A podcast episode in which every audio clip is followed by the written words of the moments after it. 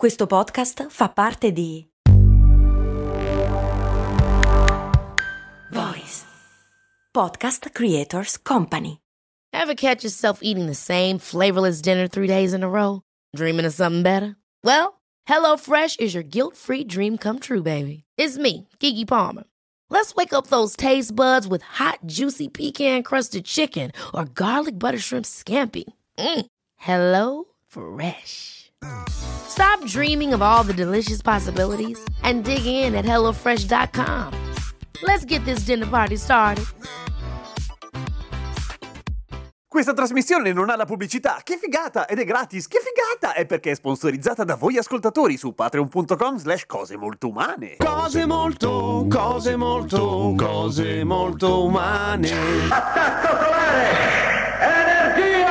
Se parliamo di cause di catastrofi e fine del mondo, non c'è che l'imbarazzo della scelta. Una però è stata sovrastimata parecchio in realtà, cioè quelle delle tempeste solari. A me purtroppo non c'entra Daitar 3, è molto più banale. La tempesta solare è una sorta di grosso brufolo sul sole che esplode e eietta una serie di mate- materiali, plasma fondamentalmente, ma non quello che una volta che hai superato il virus ti pa- è una, una, la materia, una, una roba caldissima e molto magnetica. Ok, fa questa roba e sulla Terra accadono cose, ma non perché questo oggetto disgustoso raggiunga dal sole la Terra fisicamente, no, è molto più lontano. Semplicemente perché scaravolta, come si dice in uh, gergo scientifico, tutto il campo magnetico magnetico della Terra spettinandolo e arruffandolo di brutto. Una volta ogni 11 anni in media succede che a un certo punto c'è una piccola tempesta solare. Una tempesta solare irradia il, pian- il nostro pianeta con una grande quantità di energia magnetica che rischia di mandare in tilt buona parte di quello che è il nostro sistema elettrico. Perché cosa succede? Un ottimo modo per produrre elettricità è quello di far scorrere un campo magnetico sopra un conduttore. Ma no conduttore nel senso di speaker radiofonico, che quelli lì non producono niente, sono buoni a nulla. La sto facendo molto semplice. Ok, I, i nostri grandi impianti elettrici, tipo quelli che ci sono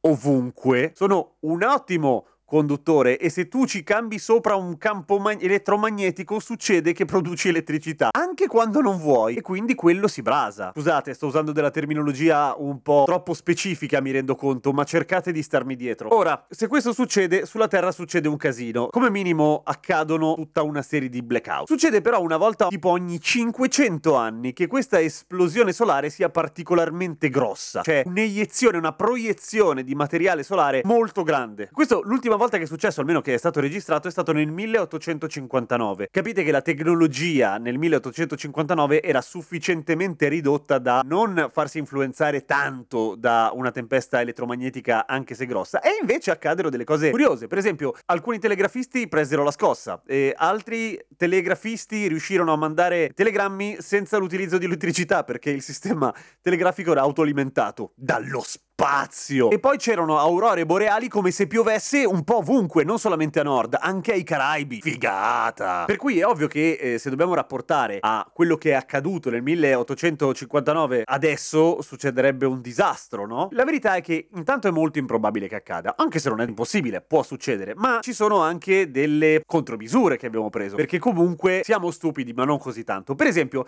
abbiamo dei satelliti che osservano il Sole, sono lì parcheggiati tra noi e il Sole più verso il Sole? Già, direte voi. Ma se questa roba viaggia alla velocità della luce verso la Terra, che cosa ci avvisano a fare? Ma questo perché siete dei musoni pessimisti. La tempesta elettromagnetica viaggia incredibilmente più piano della luce. Velocissima, eh? Però comunque lo 0.15% della velocità della luce. Questo ci dà un minimo anticipo per sapere che sta per succedere un casino sul pianeta Terra, se non altro, ad esempio, per far atterrare tutti gli aerei. Non è che causerebbe la morte istantanea di tutti quelli che stanno volando in quel momento, semplicemente avrebbero grossi casini coi radar. Non è morte certa.